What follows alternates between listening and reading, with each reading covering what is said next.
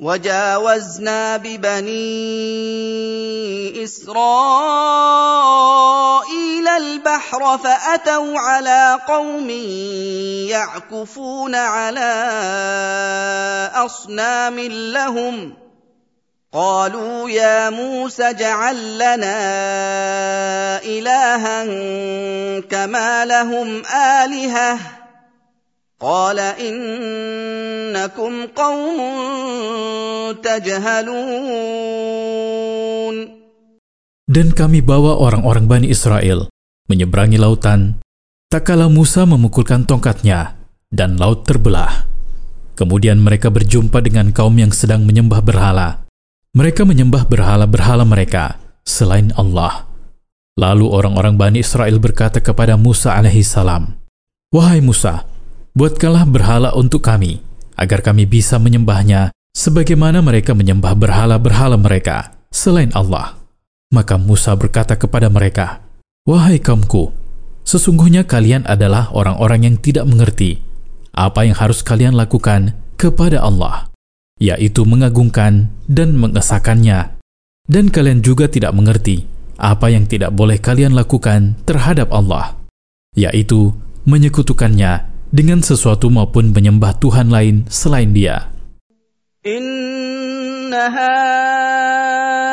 haulai mutabbarum ma hum fihi wa batilum ma kanu ya'malun. Sesungguhnya, orang-orang yang menyembah berhala itu dihancurkan keyakinannya dalam menyembah selain Allah dan hangus semua pahala amal kebajikan yang pernah mereka lakukan karena mereka menyekutukan Allah dan menyembah Tuhan lain selain Allah. قال أغير الله أبغيكم إلها وهو فضلكم على العالمين Musa berkata kepada kaumnya, Wahai kaumku, bagaimana mungkin aku mencari Tuhan lain untuk kalian sembah selain Allah? Kalian telah menyaksikan betapa besarnya tanda-tanda kekuasaan Allah. Dia subhanahu wa ta'ala telah mengunggulkan kalian atas seluruh umat manusia yang ada pada masa kalian. Karena Allah telah memberi kalian anugerah berupa kehancuran musuh kalian, menjadikan kalian penguasa bumi, dan memberi kalian kejayaan di muka bumi. وَإِذْ أَنجَيْنَاكُم مِّنْ آلِ فِرْعَوْنَ يَسُومُونَكُمْ سُوءَ الْعَذَابِ يُقَتِّلُونَ أَبْنَاءَكُمْ وَيَسْتَحْيُونَ نِسَاءَكُمْ ۚ وَفِي ذَٰلِكُم بَلَاءٌ مِّن رَّبِّكُمْ عَظِيمٌ Dan ingatlah, wahai Bani Israel, tak kala kami menyelamatkan kalian dengan membebaskan kalian dari penindasan Fir'aun dan kaumnya, yaitu ketika mereka menimpakan beragam tekanan kepada kalian, membunuh anak-anak laki-laki kalian, dan mempertahankan anak-anak perempuan kalian untuk dijadikan sebagai pelayan. Dan pembebasan kalian dari penindasan Fir'aun dan kaumnya itu merupakan ujian besar dari Rob kalian yang menuntut kalian untuk bersyukur kepadanya.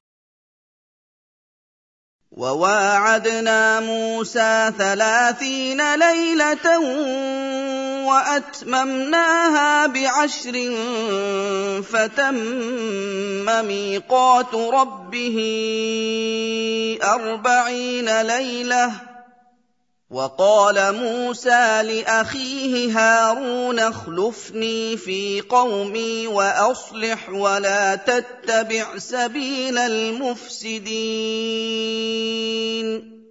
Dan Allah menjanjikan kepada utusannya, Musa, untuk bermunajat dengannya selama 30 malam. Kemudian Allah menyempurnakannya dengan menambah 10 malam, sehingga menjadi 40 malam. Dan ketika hendak pergi bermunajat dengan robnya, Musa berkata kepada saudaranya, Harun, Wahai Harun, gantikanlah kedudukanku di tengah-tengah kaumku. Uruslah urusan mereka dengan baik dan lemah lembut.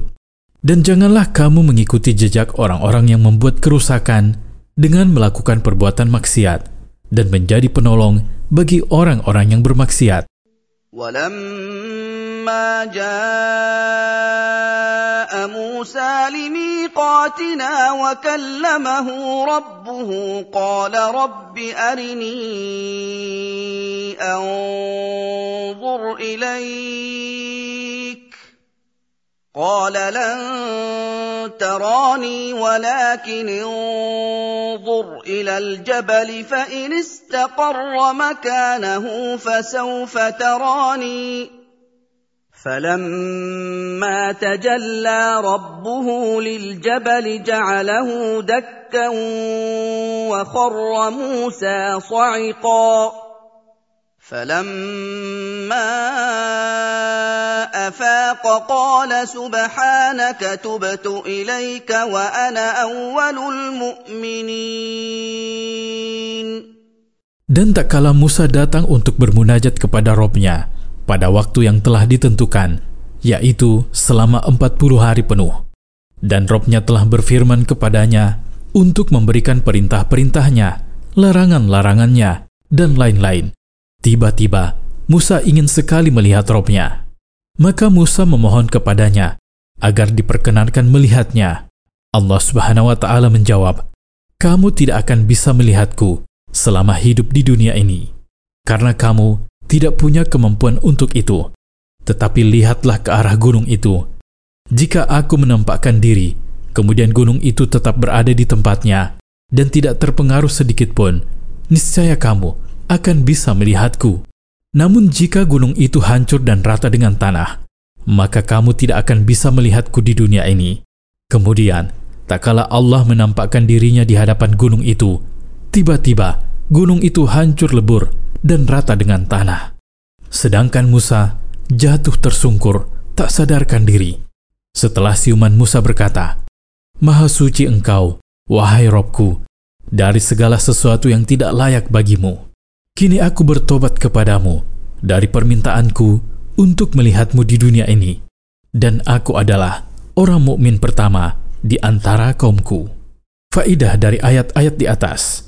Pertama, peristiwa-peristiwa yang terjadi menyatakan dengan tegas bahwa Bani Israel berpindah dari satu kesesatan ke kesesatan lainnya, sekalipun Nabi Allah Musa alaihissalam berada di tengah-tengah mereka.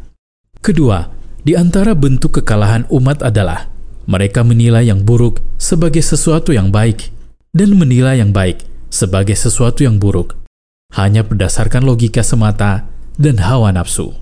Ketiga, memperbaiki umat dan menutup pintu-pintu kerusakan adalah tujuan mulia para nabi dan pada dai. Keempat, Allah Ta'ala menetapkan bahwa tidak ada satupun di antara makhluknya yang dapat melihatnya di dunia ini namun di akhirat, Allah akan memuliakan hamba-hambanya yang beriman dengan membuat mereka bisa melihatnya.